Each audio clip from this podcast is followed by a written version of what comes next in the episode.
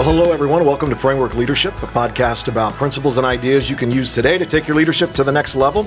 We're now exclusively a part of the SEU Podcast Network. I'm your host, Kent Ingle, president of Southeastern University. And I'm your co host, Michael Steiner, SEU Chief of Staff. And wow, we're excited today to introduce our guest for today's show, Dr. Joe Davis.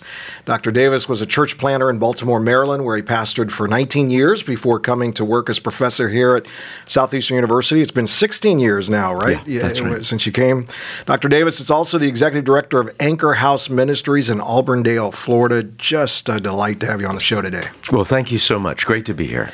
You know, I, I want to open up our conversation on Anchor House. This is a group home which provides temporary housing to troubled boys from ages 10 to 18. These young men have been either removed from their homes due to abuse or uh, neglect or, or, were orphaned. Tell us a little bit more about the ministry and what led you to this particular outreach. Yeah, uh, I, am going to say that uh, I didn't uh, know anything about it. And a good friend of mine just came along and uh, said, uh, Listen, I've been offered a job at this place called Anchor House. And I'm moving out of state. I'm going up to uh, North Carolina, and I told them that you'd be perfect for the job. and I said, "This is true. Yeah, yeah, it's true." And I go, "Well, you know, but I'm a professor at Southeastern, and I have no intention of stop stopping teaching." Yeah. And he goes, "Yeah, I told him that." And I said, "You tell him that I go around speaking on the weekends?" And he goes, "Yeah, I told him that." I said, Did you tell him I lead trips to Israel too? And he goes, Yeah, I told, told him that. that. and I said, Well, and they still want to interview me. He said, Yeah, they do. And I told them that they should hire you. Wow. so um, I didn't really go looking for it. It just sort of fell in my lap. Of course, mm-hmm. I look at that as providence. Right, right. And uh, I, I was a little bit uh, confused by it all, but I thought, yeah, you know, it doesn't hurt to go check it out. Sure. Well, when I went there, I, uh, in all honesty, Kent, I was uh, uh, horrified mm. at what I saw. And uh, I don't mean any disrespect to the people who went before me, but uh, it just looked like a place where, where kids would be dumped and no money would care mm. what happened to them. Now I know that wasn't the intention of, of the people that were there. I, I think that it, what had occurred is that there was just not enough money basically yeah. to fix it up. And there was concern because in the past, Anchor House had had financial problems. And so there was just a, a concern there. And when I saw it, I thought, this is great. Yeah. Mm. because I thought, you know, uh, this is something where I can create what I want. I can I can um, pour myself into a creative aspect, which I sort of like that sort of thing. Mm-hmm. And uh, I, I, thought, you know, this is a this is an interesting opportunity. And um, I have the mind of a child, so I went get along well with children. Mm. Uh, it's good. Yeah. yeah, it's good. So tell us a little bit about what it looked like like to to come up with the vision for that? You know, over the last eight to nine years, you've really turned it around. It's become a whole different thing. What, how did you know what those first steps were that you needed to take to turn it around? Yeah, um, a, c- a couple things. Uh, during my interview, I I asked them, so what happens to uh, the boys when they turn eighteen? And they said, well, we wish them well. Wow. And I said, what does that mean? And they said, well, Dr. Davis, there just isn't money to do anything about it. And I said, Okay, so I'm just going to be really transparent with you. Number one, if you hire me, I'm going to spend all the money that you have. Yeah. And we're going to fix this place up and it's going to look good. And the second thing is we're going to have transitional houses. Yeah. And I'm going to start a transitional house. And and they looked at me like, you know, sort of, sure. right. yeah, okay. Yeah, so you're a dreamer, aren't yeah. you? Yeah. And the answer is yes. Uh, I am. And uh, when I, I, saw this, I thought, I, I, can't even imagine why you're doing this mm-hmm. if in the end you're going to dump kids out yeah. on the street. Right. right. And so the statistics are nationwide 20% of uh, foster care children will be homeless their first day. In other words, when they turn 18, they wow. will be homeless. 60% will be in jail. Uh, by the time they turn 21. And uh, it's just a horror. I didn't know these statistics when I started. I just yeah. thought I, I don't even understand right. this. What, yeah. what what is going? Why would you even have right. a home for children if mm-hmm. you're going to just dump them on the street? And then I started in December, and I and I saw it happen. Uh, yeah. The caseworker came by, did not call, and on the 18th birthday of one of uh, the boys that was there, picked him up, said, "Pack your stuff," and dropped him down at one of the local homeless street ministry, ministries. And I thought, this is this is no way. Who would yeah. want yeah, who would, would want want to to turn that, eighteen? sure. Right. And so um, I know that the board didn't believe me, and uh, part of the leadership thing is uh, the board and I had to get used to one another. Right. Of course, you all know me. You're like, well, I'm sure that took a time. but uh, you know, I was like, no, no. Uh, if we're going to play this game, we're going to do it. Yeah. And uh, so uh, it took a little bit of them getting used to the fact that I was really going to lead, Mm-hmm. uh, that I, I just wasn't going to sit by and uh, hope that things worked out. Mm-hmm. And so um, uh, the first thing I did is uh, I, I planted palm trees along the entrance. Hmm. And the reason I did that is because I thought the first thing that a child sees, I want it to be welcoming. Yeah. And so that they actually would like to stay here. The second thing I did, and, and it was sort of like I said, a board decision uh, where they said, okay, um, I said, the sign's got to go. And we had a sign that looked like it was a machinist shop. Oh, no. And it was probably about uh, 12 inches by 12 inches. And it said Anchor House Ministries. And it was white and it just looked like somebody gave it to us who didn't know what they were doing and put it out front. And I said, This is horrible. This is Yeah. the first thing that people see. No, no, this has got to go. And the board said to me, well, I don't think you can do that, Dr. Davis. You know, there's all these regulations. And I said, listen, we've been around since 1974. Everybody here knows who we are, what we are, Right. and they want us to succeed. Yep. So here's what I'm going to do I'm going to do that sign, and I'm going to pay for it. If it's, a, in other words, if they tell us you got to remove it, whatever money we spent, I will pay for it myself. Mm. And they're like, well, okay. And of course, no one said anything. Right. And we have a beautiful sign. Yep. And so uh, we we just started to change l- things that would give an institutional feel. Yep. And uh, one of the things we did is, uh, and it's comical because uh, you know when you have a vision, and you know Kent, when you have a vision, it's not not everybody's on board. Right. Right. And uh, one of my great stories I like to tell is the uh, Robert Fulton and the steamboat. When he did, when he started the steamboat, everybody goes, "It'll never work. It'll never work. It'll never work." And then after it started going, they started yelling, "It'll never stop. It'll never stop." so I went in and I looked, and they had these metal doors with mesh wire uh, for windows, which is what you see in a psychiatric hospital or a prison. Right. And so I looked at them and I said, "What is this?" And they're like, "Well, they're the door." I said, I'm Yeah. too stupid to You're right. understand what a door is. You know, and I said, "Remove them. Mm-hmm. They're, they're go- we have, we're putting wood doors in." And the staff looked at me and said, "I don't think you understand. These kids are tough kids." Yeah. And I said, "I don't care. Yeah. Remove the doors. We're not going to teach them how to live in jail." Right. And so It's huge. put wood doors on there, and, and we're going to make this place to be a place where a kid wants to be. Mm-hmm. And uh, so, uh, granted, we put thick wooden doors. Right, right, right, yeah. But they were wood, and so we just started to change everything. The the entrance to the hallway was gray concrete. I mean, it was concrete, and it wasn't well done concrete. It was just, again, some volunteers probably came out. Yeah. God bless them. They threw some concrete down, and it looked like somebody threw concrete down that didn't know what they were doing. Yeah. And so I removed, not removed, but I put brick pavers over Yeah. it. So now we have a brick entrance. Removed the doorway, which again looked just like something out of a horror movie, Mm-hmm. and put in very nice looking doors. And so um, we just began to change things. And, and the final thing I'll say is in the office, it had become the warehouse. And so the office was where everybody put stuff that they didn't know where to go. And so I waited until after Christmas because I didn't want to ruin anybody's Christmas. but in the, after Christmas in January, I came in and I said, uh, called the, sta- the office administrative staff over and I said, so um, this week, uh, this office uh, will be spotless, and there will be no more boxes in this office. Yeah. And uh, I need this done quickly. Yeah. And uh, I want to see what it looks like because we'll never go back to this. So they did. They cleaned it in two days. It looked beautiful. And I said, just so we're clear, if it ever goes back to that, you all will lose your jobs. Yeah. And so I, I want to be very Yeah. clear as to what my expectation is. Thanks be to God that has never occurred. Right. Right. Right. So it, it worked out really well. Yeah. Yeah, a- a- atmosphere, environment is speaks volumes as to your care, your compassion. Um, I've always believed every blade of grass is an evangelist to what you value, and so yeah, I love just just those practical things that you did to make it a warm, welcoming environment. You. Um, You've hired actually. You've hired several SEU alum sure to, to work in direct care position with with these boys uh, with areas of trauma. It can be difficult, of course, to find people with that proper discernment and calling to work in, in those kinds of environments. How, how did you know to how, how do how do you hire the right person? What do you look for? What qualities did you look for in these individuals that you did hire? so the funny story is, I hire people who aren't like me. Yeah. okay, yep, It's good. And, It's good. And what I mean by that is, uh, I'm not detail oriented, and uh, you know my wife Dana.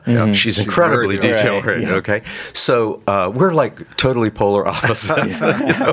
I, I'm just not, Right. and she is incredible at Oh, it. yeah. She's the And- best. and Yeah. she's she's Yeah. very good, and so uh, I know what. Uh, and, and this gets to uh, you may have heard this concept divine design. I don't, yeah, you may, yeah. I've heard of it. Well, I, I know where I have skills and where I don't. And so I know that I'm just not a detail person, and I hate them, in all honesty. I mean, I just don't like them at all. To me, it's like purgatory. Right. And so um, uh, I look for people who have skills that I don't have. I don't really look for someone to do my job. I look for people to assist me in my job. And so my job is to tell people the story of Anchor House, uh, to uh, be able to communicate effectively. And so uh, the people that I have in the office, particularly, are, are very, very, they're just incredibly detail oriented. And, and what I look for is passion, mission, and efficiency. Yeah. And so, what's great about hiring Southeastern students, and everybody ought to hear this, by the way, is that in fact they're passionate Yeah. and they're mission oriented. Yep. And so, you give me someone who's passionate, mission oriented, and has skills. Oh my golly, Yeah. we can do anything. Yeah. And so uh, I also have another method, and that is it's called my midterm. Yeah. yes, yes. The great interview. The great. And so uh, you're right. I took a couple of those just so everybody's clear. I, I've survived them. I'm still here today. Do today. you have the scars A few of them. Yeah. A few of them. Okay. Sometimes I'll Right. have to, I can't hide my limp, but we're there. So effectively, I can find out kind of quickly who's the bright ones. right. Right. Right. Because it's those who do the well on my midterms. Right. And uh, so, uh, truthfully, uh, when we're when we're hiring people, I say, "What is the name of that person?" Right. And I, if they've had my class, I know exactly what their intellectual ability Right. is. What their kid, Right, what their right. And is. so, you know, we hire very smart people who Mm-hmm. are passionate, mission oriented, and I have a great benefit that probably most other employers don't have. I get to see them Yeah. in their intellectual ability and their passion and their mission before I ever hire them. Yeah. Hiring is definitely one of the biggest things in running a successful company. Yeah. And so I, I sort of have a leg up on that. Well, you got the inside track. I do. You're getting Yep. these kids way, way earlier on. I absolutely it's do. huge. Um, one thing I want to touch on that you just talked about, which I think is is huge for leaders, is this idea that you're laser focused on what you're supposed to be doing. Right. So so Yeah. many you know, pastors, leaders, and things are getting. They're they're having to. They feel like they have to do everything. They got to be Sure. a part of all the different pieces in there. How do you arrive at that spot where you are, where you know what you're supposed to do, to the point where you can say no to the things that you're not? Yeah, that's a great question. Um, I, the the answer is I've grown. Yeah. Okay. So when I was a pastor, I did try to do every. I tried to be omnipresent, which, by the way, wasn't my job description. Yeah. And, Only one person's got that job yeah, description. Yeah. And so, uh, and I made a mistake. Uh, I'll say it this way. Um, because I was very conservative fiscally, I did not hire enough staff. I didn't hire as many staff as I should. Yeah. And I, I tried to do too much. Yeah. And uh, even though I was 19 years there, I think that uh, I actually hampered the church Hmm. uh, by not being more uh, willing uh, to spread out uh, the work Yeah. and to delegate. And um, uh, I, I learned from that, Mm-hmm. and I realized in retrospect and looking back, I could say, ah, you know, that probably wasn't the brightest thing. Yeah. Yeah. And so when Anchor House came along, I had learned, Mm-hmm. and then there was a second aspect. I just couldn't do it. Yeah. And you know, as I told them in their interviews, I- I'm going to teach at Southeastern. Uh, that's my primary responsibility. I'm going to. I'm, I, I I love teaching. Right. Um, and so I just can't do Mm-hmm. everything. And so that actually worked to my advantage. Yeah. Uh, that I couldn't do everything. Right. And so I, I began to understand my job as more of watching over and making sure the job gets done. Now, Yeah. I have specific responsibilities, like I talked about, that other people can't and shouldn't do. Mm-hmm. Uh, selling, telling the story of Anchor House, but uh, things that I'm not good at, I definitely shouldn't do. Right. Particularly when there's people far more qualified. Yeah. And and I just don't have the ability to do them. Therefore, I do have to delegate and make sure that the job gets done. It's worked wonderfully, uh, and and frankly, I'm. I'm not sure I'm bright enough to have come to that conclusion without necessity. Right. So it sort of had to occur, Right. and it's really worked out very well. Yeah. As a young man comes into to uh, Anchor House, what what what does it look like as they start that process? What's a day by day, um, you know, they go through?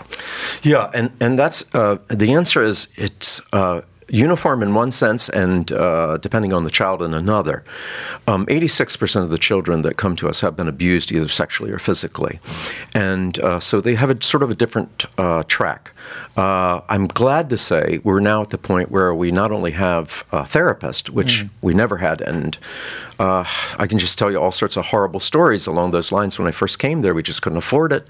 And the bottom line is they'd have a court appointed therapist who would come and see four children in 10 minutes. And it just wasn't working. And so it was always my desire to hire our own therapists so that, frankly, we could get rid of that nonsense that was pretend therapy. And uh, so we not only have a therapist, we now have a clinical director. And so we our program has shifted completely, Kent, to instead of housing uh, children with trauma, to helping children with trauma. great. Yeah. We didn't have the financial ability to do it before because, and here's the postscript uh, or the, the running story. When I first came there, there was concern uh, because uh, there wasn't any money. And I told them, I'm going to spend all your money. And I didn't spend it all, fortunately. Mm-hmm. However, we doubled our income in our first year. Mm-hmm. And as a result of that, and as a result of the success that we had with our first transitional house, people began to believe in us. And success begets success. Yeah. Our first transitional house, we had five boys enter. Only one had a high school diploma or GED, which I later found out was actually above the average. Only 12% have a high school diploma or GED nationwide. And so uh, when they turn 18, which is just a uh, recipe for failure, no question, homelessness. And so we put five in. Only one had a high school diploma. After one year, to my surprise, all five of them stayed, loved it. All five had a high school diploma or GED. Wow. After two years, again, they stayed. All five entered college. And I was just stunned. Number one, that they wanted to stay because when I was 18, I was like, I want out. I want Right. to do my own thing. Of course, maybe because I was a little bit more independent. But then it created another problem. We don't have any place to put other children who are turning 18. And so, fortunately, we bought another house because we had the funds available. We had the donors agree. I said, okay, man, this is going great. Same thing happened in the second house. Yeah. And so after five years of doing it, our rate of uh, children getting eight uh, GEDs or high school diplomas is 92% Wow. versus That's amazing. 12 to 14% Yeah. uh, nationwide. Nationwide. And uh, so, uh, and still, college is 50%. And so now we have our, we have bought a third house for females, and I just put a contract in on a fourth house. Uh, so, success begets success. And if you can communicate the success, then in fact people like it, they buy in. Mm-hmm. And so, back to your question, what is a normal day like? I'm very big on first impressions. Mm-hmm. And so, when the child comes, they have a welcome bag, and a, and a staff is assigned to be with them to make sure their first 24 hours that they're, they're being taken care of. Yeah. And so then they are going to be in a program basically that is therapeutic. Again, 86%. And, and when people ask me, well, what kind of children are in Anchor House? My response is, and, and I, I try to communicate as best I can on this, we have orphans in the truest sense of the word, mm-hmm. children who don't have family. And then we have it those children who have it worse than orphans. And what I mean is children whose parents have been taken away in handcuffs and they've seen them be taken away, and whose parents are in jail, and whose parents they fear, and whose mm. parents have beat them senseless, and whose parents have abused them.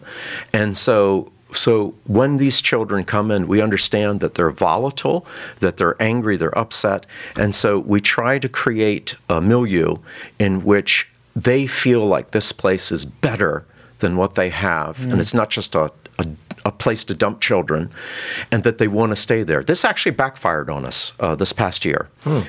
uh, because we had trouble getting the kids to agree to be adopted. Wow. Yeah. And so what happened is the kids were going, we don't want to leave. Right. And we're like, no, no, no. See, you should want to be adopted because adoption is like better for you. Right. And I had one kid look me in the eye and say, Dr. Davis, Anchor House is my home. Yeah. And I don't want to leave. He goes, the staff here love me. And, and he goes, why would I want to go somewhere? I'm safe. I can eat like crazy. Yeah. And you guys take me out on fun stuff. Yeah. yeah. And he goes, I don't know that that's going to occur when I go to right. a, a family. And I had to sit back and go, yeah, it's probably true. Right. Yeah. We we can't assure you that you're going to have as much fun. right. So, um, what's it like? We, it's a therapy slash area where each kid, when he comes in, is introduced to the idea you need therapy. Now, I'm going to tell you, almost all of them are against it. Right. They're like, no, yeah. I don't need it. And we're like, yeah, well, that's not really an option. Right. yeah, right. right. Yeah, this is how this works. But we try to mix that with as much fun as we can so that they'll actually want to stay. stay. Mm-hmm. And um, really, it really comes down, truthfully, for all our programs, to the staff who are there with them yeah. 24 7 and, and working with them. That's where it makes or breaks. So tell us a little bit about how. So, so obviously, this is a really high stress, high pressure thing for staff dealing with these. You mean students. working for me? No, well, yeah, yeah, yeah, Well, working in that pinch, right? Right. We're working with highly volatile students where we've got a r- great vision that we're trying to execute. How how do you help the staff cope with that stress? How do you keep them motivated through all those different difficult things and through all these difficult kind of You're, situations? Truthfully, it's not easy, yeah. uh, Michael. Um, and um, the the harder the child, the, the more stress on the staff. Mm-hmm. And so one of, we we just try to improve. We're trying to well, we have not trying. We're definitely kicking up the pay. Yeah. The other aspect of that is uh, something I introduced last year that never had. Uh, we think of it as normal. Staff at Anchor House had never had health insurance. Hmm. Really? Right. Yeah. Right. And so here we're asking people to to really uh, deal with violent children who right. will, will, freak out from time to time and no health insurance. So, I mean, trying to do that. And the other thing is, I think, coming alongside them and listening mm-hmm. uh, and being there and for support. And so the idea is that you're not in it alone. We're here with you. Yeah. And uh, my goal, uh, even now, is to just make it better uh, for the staff to create a sounding board. Mm-hmm. Uh, we have a we have people that we're looking into to actually be like uh, therapeutic counseling for our staff when they need it. Yeah. Because, uh, you know, it'd just be the worst thing in the world to have your own struggles in private life and then come and have some kid uh, cuss you out as soon as he sees you. Right. So, um, it isn't easy. Yeah. Uh, and and really, the only people that can do this job is someone who is mission oriented. Sure. Yeah. Sure. Yeah. Now, in addition, uh, I mean, being a pa- uh, serving as a pastor professor, you actually also orchestrated medical clinics overseas at, at, one point, even started a drug rehabilitation program called Addicted to Jesus. Hmm. Where would you take people? Um, yeah, and, in that ministry, you would actually take people into your home, right? And, yeah, and help yeah, that tells clean. you something about Dana too. Yeah. yeah. tell tell us more about that experience and how it prepared you for other public outreach opportunities. Yeah, um, with the addiction, uh, it, again, it was just sort of, it really is just the parable of the Good Samaritan uh, come to life. And what I mean by that is all of a sudden all these drug addicts started coming into our church. Uh, it, maybe it was easier to listen to my sermons. Yeah. Uh, but uh, so I'm getting all of these people, from, we had a suburban church, and all of these people from the inner city coming in. And I'm sitting there going, so what do we do? And the, the, uh, crisis point came when a gentleman who really, really wanted to get clean, who was a male prostitute who was coming to our church, said, Dr. Davis, I'd like to get clean. How do I do it? And I said, Well, go down to Johns Hopkins uh, Hospital, because we were in Maryland, and just uh, go to the emergency room, tell them that you, uh, you have an addiction and that you want to get clean. And so he did that, and he says, They don't want to help. And I said, What do you mean? He says, You have to be suicidal in order to get help. Oh. And he goes, So what should I do, Dr. Davis? Should I lie and tell him I'm suicidal? Because I'm not suicidal or do I get help somewhere else? And I said, Well, I'm sure there's somebody who will take you in. Well, that was wrong. Mm. I didn't know what I was talking about. And so after he showed me, oh no, there just aren't any beds open for people who can't pay for addiction. And uh, I was like, oh, really? And so I talked it over with Dana, and uh, I said, you know, I, th- I think that we should, this is the parable of the Good Samaritan. I mean, we have someone who's going to die mm. if we don't help him, and uh, maybe we should just take him. Now, the other part of this is he had made a commitment to Christ. And so he was, he really did want to get clean, and he really did want to follow the Lord. Mm. And so I thought, well, you know, I am my brother's keeper. Sure. And so I probably should do something. And so, even though we had small children at the time, I thought, this is a good thing for my kids too. Mm. They're going to see that Christianity is not just a theory, it's something that we do. And so, I started bringing drug addicts into our home, and I was shocked by the success we had. And looking back on it, part of it was we lived way out in the country, and were like, if you want to leave, you just go. You know, it's only a five mile walk. You just go for it. Yeah. and uh, the other part is what I didn't realize is I had them come with me everywhere I was going. So I was effectively discipling them. It was a yeah. little comical when I do a funeral. It looked like I had bodyguards standing there. right. I mean, it was a little funny. Uh. So um, it worked. And so I just started taking more people in, and we got to the point where we had three or four people in our home, and I was like, "Oh, I had a sort of a small home." Mm. I thought, yeah, maybe the Lord is trying to tell me something. And the Lord really created it. Uh, and when I made that, somebody walked up to me and said, Hey, I want to give you a house to do this thing called drug addiction, and you can run a program.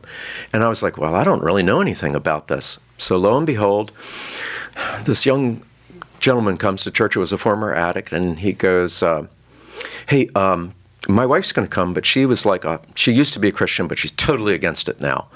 And I'm like, well, she's willing to come, cool. Mm-hmm. And so she comes. She comes. She rededicates her life to the Lord. The first Sunday she's there. Who is she? She runs the floor for the Drug Recovery Center for Johns Hopkins Hospital. Ah. And she goes, If there's anything I can ever do to help you with drug addiction. And I'm like, Thank you, Jesus. Yeah. yeah. And so, truthfully, uh, I brought in, I mean, I had one of the best delivered to me. Right. Right there, and I'm like, "Can you help me uh, do this thing called Addicted to Jesus?" Mm-hmm. And s- truthfully, she took it over and ran it. Yeah. So it's just the Lord. Well, and what's so powerful, and this keeps this keeps happening with the stories that you talk about with all the different pieces, is that you you have this like openness to say yes to the opportunities that they come to. And you've got these kind of, you know, we've seen it a lot where it's just seeing these different needs. How can leaders have their eyes open for this kind of thing? I think so many get wrapped up in different pieces. How can you be open to these opportunities to find to find the to to really bring help? This is I think a matter of prayer. Yeah. And what I mean by that is there's two ways of seeing seeing so you don't see, and seeing so you do see. Right. Yeah. And uh, quick funny story on that. My daughter Rachel, who you all know, when mm-hmm. she was small, she really didn't like working. And I'm a big proponent that people need to work. And so her job was to collect sticks for the kindling. And so um, she came back, and her box had three twigs in it. Now, that'd have been okay, except we had three acres of oak trees on our property. and so I looked at Rachel and I said, Rachel, were there not any twigs on the ground? She goes, I couldn't find any. And I said, So here's what's going to happen. I'm going to go out and I'm going to look, and if I find one, I'm going to deduct five cents from your allowance each stick I find. and so she grabbed the box back rather quickly. And she said, I'll look again. And so she went out and looked. Uh. Well, it was a matter of minutes. She comes back, the box is full. Now, I have a sarcastic side to me. Yeah. You're aware of this. Really? No, really. Very. So I said, Rachel, a miracle has occurred. All of a sudden, within this brief period of time that you were here, God has removed all these branches from the trees. Isn't that wonderful? and she said to me, one of the most insightful things I've ever heard. She goes, Well, Dad, there's two ways of looking. There's looking so you don't see. Yeah. Yeah. and good. then there's looking so you do. She goes, The first time I looked so I wouldn't see. see. Mm. And the second time I decided to see. That's powerful. So I think the answer is our hearts have to be prepared for what God brings our way. Yeah. And if in fact our hearts are prepared, to go back to the parable of the Good Samaritan, there were three opportunities there.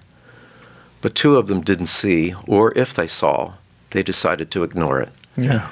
And so uh, I think that your heart has to be prepared and open to wanting to see. Mm-hmm. And uh, you know that that I think is just part of our walk in Christ. Uh, and, and, so I pray that I'll always be that way. Yeah. Mm-hmm. No, that's so good. Love this conversation, but we're going to have to close it out with our fire round. Yep. And we love the fire round because we ask some quick questions sure. and just want to get your gut level response to them um, and, and just get some practical, applicable pieces of advice for those that are listening. So, uh, Michael, I'll let you begin with the first one. All right, all right. So, what is the most important lesson you learned when you were a pastor that you still hold on to today? Learn to delegate. So far as a leadership principle, mm-hmm. uh, you can't do it all by yourself. Right. And if you think you can, you're not only sadly deceived, but you've really misunderstood why other people are here. yes. Okay. all right. Second question. Define one um, crucial a, a, really crucial characteristic that needs to be carried among those serving in nonprofit organizations? Yeah, boy, I can think of 20 off the top of my head. Um, one crucial passion. Yeah. I think, because you if you're in a nonprofit, you're going to have your tough times. Yeah. And um, I think that you have to truly believe that this is where God wants you. Right. And if you if you have that, that will steer you through the tough times. Yeah. No, good. It's good. Last question for us before we close out. What's the first and biggest state, step you need to take when trying to fix a failing organization? Vision. Yeah, there's no question what that is. Yep. You have to see it before other people see it. And uh, like I said with the doors, yeah. they were like, no, I don't think you know what you're doing and so you have to see it. Yeah. Uh, and and without a vision, of people perish. And so I think th- the hallmark of all great leaders is the ability to see it before it gets there. Yeah. Yeah. It's huge. Well, thank you, Dr. Davis, uh, for joining us today on, on Framework Leadership. Just to, uh, to hear your heart and, and to hear how you are making a kingdom difference in, in so many lives um, is is so valuable. And I hope that uh, those that are listening, maybe uh, this conversation has encouraged you to really lean in and discern the opportunities that maybe God has for you as you uh, as you serve Him and are faithful to Him. And of course, as as you mentioned, and we talk a lot about here, it goes down to divine design when you are truly aware of how God made you and wired you and the experiences and the things that He's putting, the passion He's putting in your heart, it allows you to recognize mm-hmm. those opportunities that come that you can serve in a way that will make a kingdom difference. So thank you for this conversation today and, and your encouragement. Uh, just grateful for it. Thank you, Ken. Love having you on the show, Dr. Davis. If you want to stay up to date with Dr. Davis, you can follow him on LinkedIn. A lot of different information on what you're doing with with Anchor House, different pieces there. Is there a, a website if students wanted to get involved with Anchor House? Where Absolutely. can they go? Uh, it is anchor-house.org. Perfect. Anchor-house.org. Perfect. And uh, as always, if you're watching us on YouTube right now and you loved what happened today, love this conversation, go ahead, hit that like button, that follow button, so you can get more leadership content into your YouTube feed. You can also check us out on Instagram at Kent underscore Ingle or on Twitter at kentingle.com. And hey, if you love leadership content, stuff to help you go to the next level, and you want it in your inbox every single week, subscribe to our newsletter. You can go to kentingle.com, get it there. It's a weekly newsletter, it's chock full of resources, articles, books, things to help take your leadership to the next level. Thank you so much for listening to Framework Leadership. Hey, have a great uh, week. Take care.